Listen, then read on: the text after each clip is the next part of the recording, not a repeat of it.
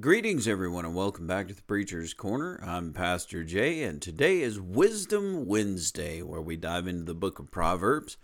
We're going to be in chapter number six, beginning in verse number 20 to start the day off with. It's going to be an exciting ride, so hold on tight and let's turn to the Lord in prayer, asking for his blessing. Father, we are grateful for everything that you have done for us at this point in our week, Lord. We pray that you will bless us in a mighty way with speaking to us, Lord, through your word, we may be able to connect with you in a mighty way. We thank you for loving us. We thank you for telling us these things that you reveal to us through Solomon here in the Proverbs and pray that we take it to heart, that we may live for you, serve you, and, and rejoice in your presence. Thank you, Lord. Amen. All right, guys, here we are at Proverbs chapter number 6, beginning in verse number 20. We'll read down through the scripture here and then return to have a little commentary. Verse 20 My son, keep your father's command, and do not forsake the law of your mother. Bind them continually upon your heart, tie them around your neck. When you roam, they will lead you. When you sleep, they will keep you. And when you wake, they will speak with you. For the commandment is a lamp, and the law a light. Reproofs of instruction are the way of life. To keep you from the evil woman, from the flattering tongue of a seductress. Do not lust after her beauty in your heart, nor let her allure you with her eyelids. For by means of a harlot a man is reduced to a crust of bread and an adulteress will prey upon his precious life. Can a man take fire to his bosom, and his clothes not be burned? Can a woman, or can one walk on hot coals, and his feet not be seared? So is he who goes into his neighbor's wife. Whoever touches her shall not be innocent. People do not despise a thief if he steals to satisfy himself when he is starving. Yet when he is found, he must restore sevenfold. He may have to give up all the substance of his house. Whoever commit adul- commits adultery with a woman lacks understanding. He who does so destroys his own soul. Wounds and dishonor he will get, and his reproach will not be wiped away. For jealousy is a husband's fury. Therefore, he will not spare in the day of vengeance. He will accept no recompense, nor will he be appeased, though you give him many gifts. This is a fantastic place in Scripture, and it's a rejoicing to my soul because uh, with Solomon, you're going to find him speaking often about adultery or about being faithful. And oddly enough, it would be coming from Solomon, who would be talking about these things as being as that he had uh, so many wives and so many concubines. So, needless to say, when when we talk about Solomon and being the wisest man that ever lived, as revealed rather in Ecclesiastes or here in Proverbs, you're going to find that in that wisdom it isn't always good stuff. Understand that Solomon he has dove into some of the most wicked things and, and, atrocious things that you could possibly think of, as well as being that righteous man of God that that we know him to be. So it, it's not that his wisdom is derived of pure righteousness, or, or that those things which he does are only unto God and and holy. That's not the case with Solomon at all within that uh, what 700 or a thousand concubines that he has along with the multitude of wives that he would have surely there are some women that have been taken from some other guys surely there are some some women who at one time were were like David and Bathsheba with the situation of Uriah, which Solomon would be following in his father's footsteps at this point as concerning the adultery perspective. That he sees a woman that he wants and that he's the king of Israel, so what he wants he takes. And and thus you have this issue of of Solomon well understanding the wrath of of a husband whose wife's been taken from him. But we also understand in spiritual context to what is being said here that God is a jealous God. He's he's made that known throughout scripture already that that he's not willing to share your heart with anything in this world. That he that that God does not approve of the adultery we commit against him as coming in, in unto him through Jesus Christ unto salvation but then flirting with the world again, turning back from the things of God and back from the service of God into the pl- the pleasures that we once rejoiced in before our salvation. And so we understand that even as much as this is a physical uh, situation that Solomon is speaking of concerning adultery, we also realize that it's dealing with a spiritual matter as well. And the reason why I'm bringing that up is concerning the spiritual matters because how Solomon begins this before he starts talking about adultery. So let's look at verses 20 to 23. The Bible says this My son, keep your father's command and do not forsake the law of your mother.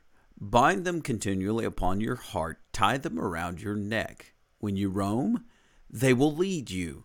When you sleep, they will keep you, and when you awake, they will speak with you. For the commandment is a lamp, and the law a light. Reproofs of instruction are the way of life. So, here in these three verses, you understand that, that the commandment and the law are married to each other.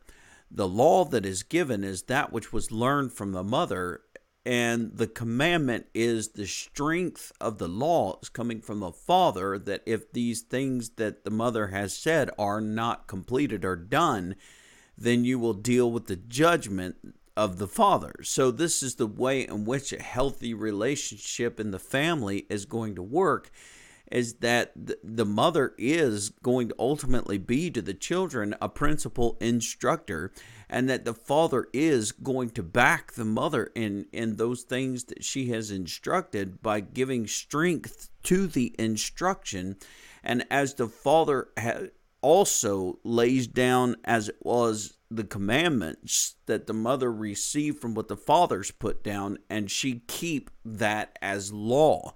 So you you have this principal chain of of family structure where as revealed in Genesis chapter number 3 that the father is the head of the home which means that he has the responsibilities of laying down that law. He has the responsibilities of being stable. He has the responsibilities of of being being consistent and being firm and so that there is no doubt as to what's expected of you with within the father. But then the mother carries that law as the daily driver. The mother is the instructor. She is the revealer of that that law so as to understand that if these things are violated, then you must face the Father and the, the justice that is going to come from the violation of the law. So the father he establishes the law. The mother instructs the law and and reveals to the children the necessity of keeping that law. And the mother and father work together for the overall discipline of the children so that the children see that the mother honors the father in the keeping of his commandments, that the father honors the mother in the strengthening of her teachings of, of the law, and that in that relationship they love one another so that the children grow up with a healthy understanding of what it means to to be a father if they're a boy or a mother if they're a girl. The reason why we have the the insanity that is going on in our nation right now where boys don't even know if they're boys, where girls don't even know if they're girls, where everybody can do and be whatever they want to be without any without any concern of of some law being violated is because the the home structure and Satan's done a great job with this but the home structure is completely fallen apart. The man has relinquished his role of of the the commandments to the the woman. The woman has risen herself above the the place that God has has created for her to take the man's role as the man was willing to submit and take the woman's role. And and and the kids don't know what is a real man and the kids don't know what is a real woman anymore. So they don't know what they are because they they don't see what they're supposed to see in their own home structure their own families. Uh, it's all upside down because we have not kept God's word we have committed adultery against God by chasing after all of the, the dictates, chasing after all of the ways of this world instead of remaining faithful to God's word. We let our feelings be our guide. We, we listened to our conscience instead of the Holy Spirit, and thus we're in the state of, of the nation that we're in. I know it's a sharp rebuke, but it's a truth. He comes down and he says that that uh, we are to take the commandments of our fathers and the law of our mothers and bind them continually upon our heart. He says, when you roam, in other words, wherever you go in this life, wherever you wherever you go to and become in this life, those commandments, they're going to lead you. Those teachings, your upbringing is going to guide you. Now, you think about that because the the reality is is that everyone's going to have an upbringing regardless of if it was good or it was bad. And if we see that the multitude of of this nation now and these generations are are leaning toward those things completely cross and wicked, and we understand that their upbringing is exactly what's leading them is exactly what they're following as they roam through this this world but that that upbringing was a wicked one that it was ungodly that it wasn't right and so that we have a multitude of people who would be sitting back looking at their grandchildren or looking at their great grandchildren and saying what happened how did it get this bad? How did it get this far? We, we often hear the statement, Well, I raised them in church. Why have they fallen so far away? What, what, what is going on? I did everything that I knew to do. I raised them in church. Now, here, here is an interesting point. Granted that they've reached an age where they have to make their own decisions, and so that it is no longer given unto you to to be the the commander or the lawmaker of of their life anymore. You've relinquished that. That that's all done. But just raising someone in church is not giving them the proper structure of command and law. Just raising them in church isn't doing them any good at all if it's not reinforced in godly living between the mother and father in the home that godly instruction isn't being provided in the home throughout the week, but that the only time the children really get any type of godly education might be on a Sunday morning, and that the rest of the week, the world is more than welcome into the home between the father's life and the mother's life, if a father or mother exists, and and the world is more than welcome to educate them through sports, through through this, the education programs, through all of these other things that have nothing to do with God at all. And then when they finally reach a place where they can make their own decisions, where you feel that you have accomplished the great work as a parent, that you say, okay, you're you're on your own. You can make decisions now and the first thing they do is leave your church is because they never had any concern for that church. They had a good time with all of their buddies because all of their buddies had to go to church too, but they they spent time with all of their buddies and all of the other stuff and their buddies left church so they leave church too and their decision is is that your church isn't as important as the ball game is the as the this curriculum or as the that curriculum, after school stuff and all these other things, as the work site and the job, which was more important to you six days out of the week, anyways, and possibly on the seventh day as well after church. That they, they, they went to what they knew was more important because that's what they were taught was more important. Church was just a very itty bitty little piece of an overall pie. And so, unless we change our ways so that God's word and God's house and God's work are most important, it's not going to be very important to the young people. And believe me, they will roam, as verse number 22 reveals. They will roam. And what's going to lead them? He says, when, when you sleep, they will keep you. That word keep, of course, we've studied that word is guard. They will protect. They will keep you. And how many restless nights do people sleep in this world today? I mean, seriously, that, that do not get rest at all, that go to sleep worrying about every single thing you could dream of under the sun, gripped by a continual state of fear, worrying about everything. When Jesus clearly said, Cast all your care upon me, for I care for you. You say, Well, that's just so easy for you to say that. But you don't have to do anything in life. You're a preacher. You you don't have the responsibilities of running a company or this or that or the other. You you you can say those things because your life is easy. I'll trade you. I'll trade you. Gladly will I trade you. Uh, you can come do the easy life I'll take your hard life. These these things that we do for the Lord are only a matter of life and death for eternity.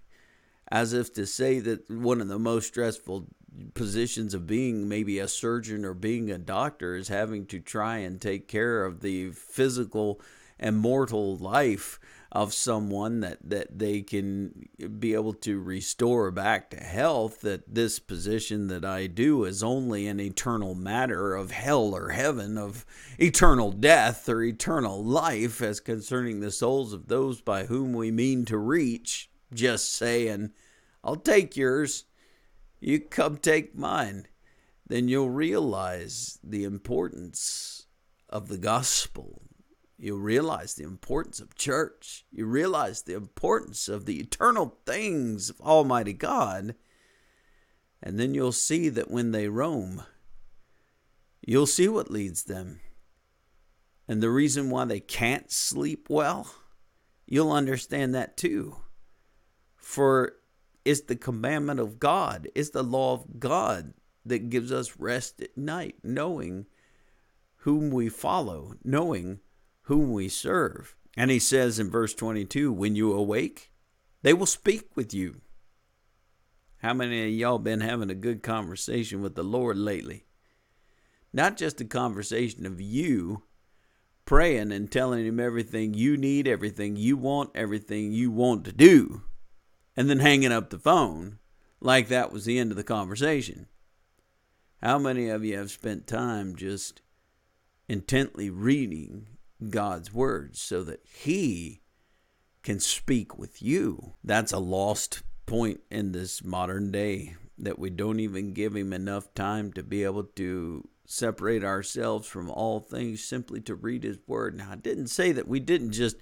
Uh, get up in the morning and slap open the Bible and throw down a few verses so that we could start our day well. That's not the same as if you that that's like running through the house hollering at your mom telling her where you're going before she even gets a chance to be able to say well have a good day sweetheart. The door's already slammed shut. You see verse number 23 of proverbs 6 is connected to psalm 119 and verse 105 we'll look at that here. For solomon says the commandment of the father by the way the commandment of the father, which is the law of the mother, is a lamp and a light. Right there for verse 23 For the commandment is a lamp and the law a light. Reproofs of instruction are the way of life. as the corrective measures. Guys, we must be corrected. We we must be governed. Uh, just just last night, I, every now and then I like to go back to some of the classics, the movies that I really enjoy watching, and one of them is is called Master and Commander, and the the the captain of the English ship he he is arguing with the doctor on board and he makes this definitive statement which is so true. He says man must be governed elsewise it's just anarchy. And so that we understand that the home must be governed that children must be governed. And so that the necessity of a father and his commandment the necessity of the law of the mother is is absolutely pivotal in, in the uprearing of the children so that the reproof that is given throughout the child's life for the purpose of instruction can set them in the path of of living a life worthwhile of, of a righteous way of life look at what Psalms 119 and verse 105 would tell us. This is David or the father of Solomon, so we know that the apple didn't fall too far from the tree on this one point. Psalm 119 and verse 1, 102. I have not departed from your judgments, for you yourself have taught me. How sweet are your words to my taste sweeter than honey to my mouth. Through your precepts I get understanding. Therefore I hate every false way. Your word is a lamp to my feet and a light to my path. Now, as we understand your word, as he's speaking, David here in this case, speaking to his father, God, he says, Your word is a lamp unto my feet and a light unto my path as we come back to this position of Proverbs chapter number six, we see that he says, For the commandment is a lamp. You know, your word is a lamp unto my feet, David said. For the the commandment, this is God's word, is a lamp.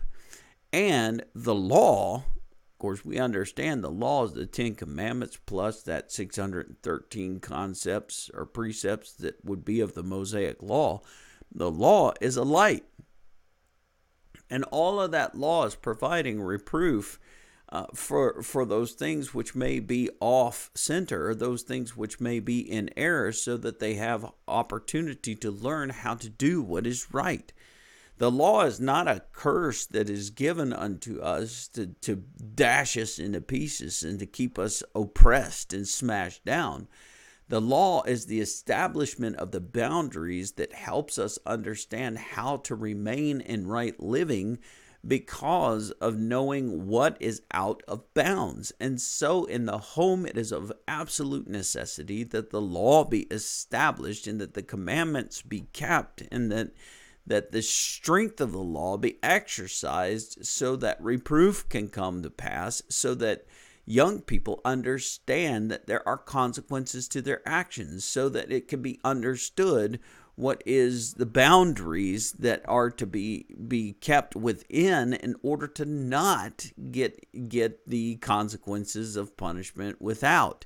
And so it's, it's just vital for us to realize that maybe there are a lot of homes out there right now that need restructuring. Maybe there are there is a necessity for people to repent unto God because they have not been faithful to his instruction as the father and the mother so that they can go forth and instruct their children. Maybe the whole fabric of our society is torn to pieces because people have rejected God's teaching for man's desire. Maybe we can see in our, our, our society today an imploding as well as an exploding because we have not listened to God. In, and I'm not talking about the lost world out there who is expected they're not going to be obedient to God. I'm talking about the Christians watching this. I'm talking about the Christians in this nation. I'm thinking that that's where this whole problem begins. Of course, we can expect that the lost are not going to keep the word of God, nor are they going to be obedient to the things of God. And yet, we find that lost people in, in point to this nation tend to be a little bit more faithful to the things of God that they don't even know. They tend to be a little bit more honorable in those things that are written in Scripture than the Christians who are supposed to be studying it. And so that Christians would look at lost people and say, "Wow, they they seem like they got it all together. Maybe they are going to heaven." Instead of the saved people living a life of a caliber that would be evidently separated from the rest of the world. Come out from among them and be ye separate and touch not the unclean thing, his word said. Then I will receive you.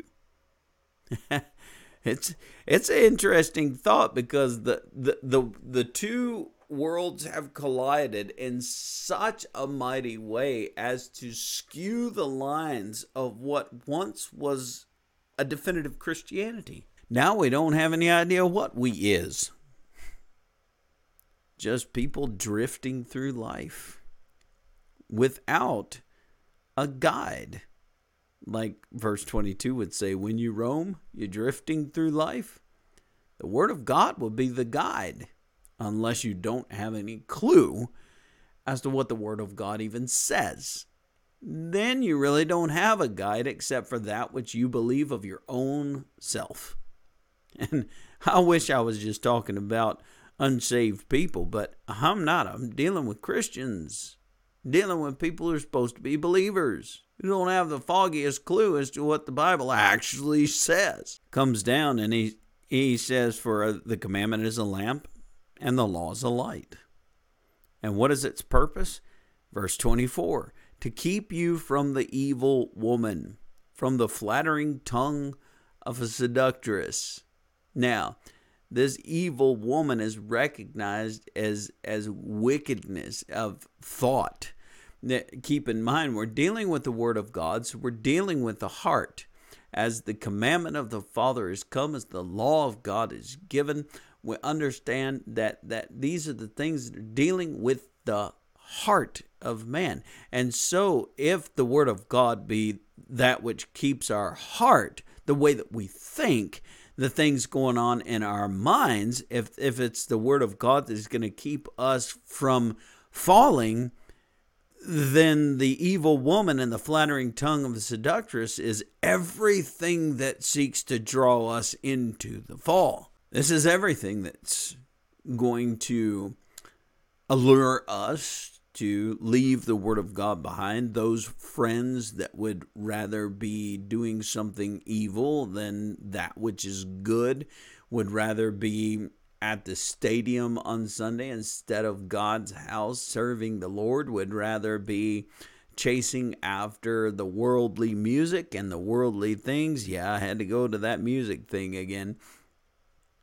all all of these wickednesses that would draw us away from from a, a, a, pure heart worshiping the lord. This is what god's word is warning us is going to happen to us if we separate from him by chasing after all of that stuff. And yet in this modern day it's so easy for us to just hang up the bible and go out and party with the boys.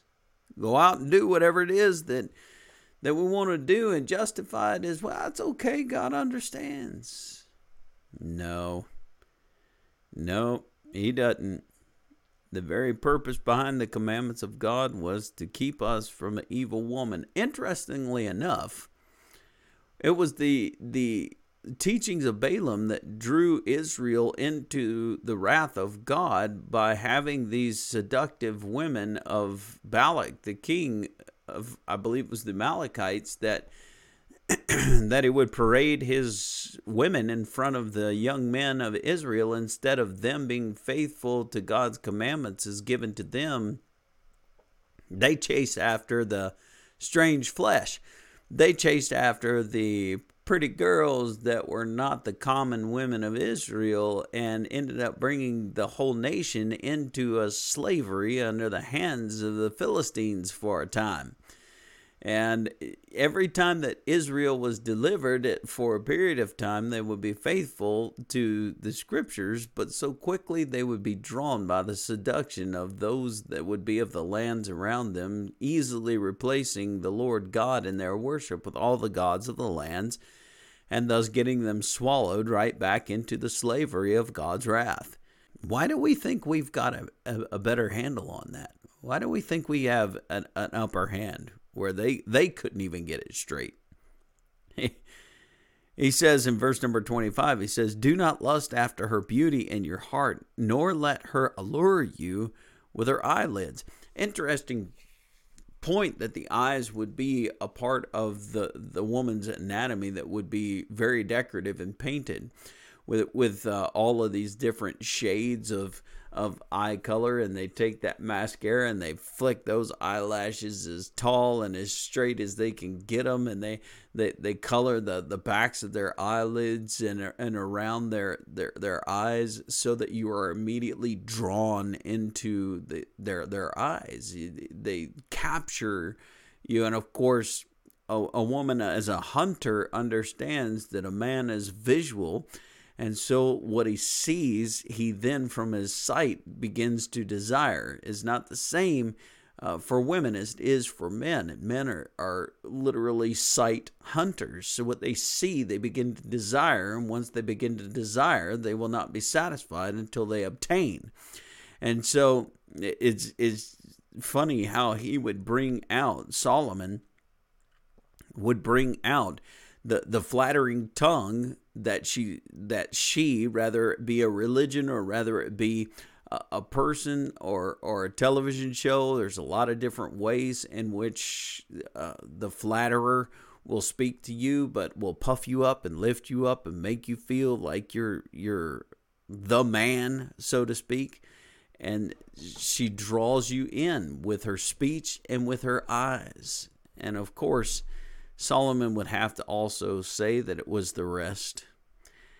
In verse number 26, it says, For by means of a harlot, a man is reduced to a crust of bread. So true.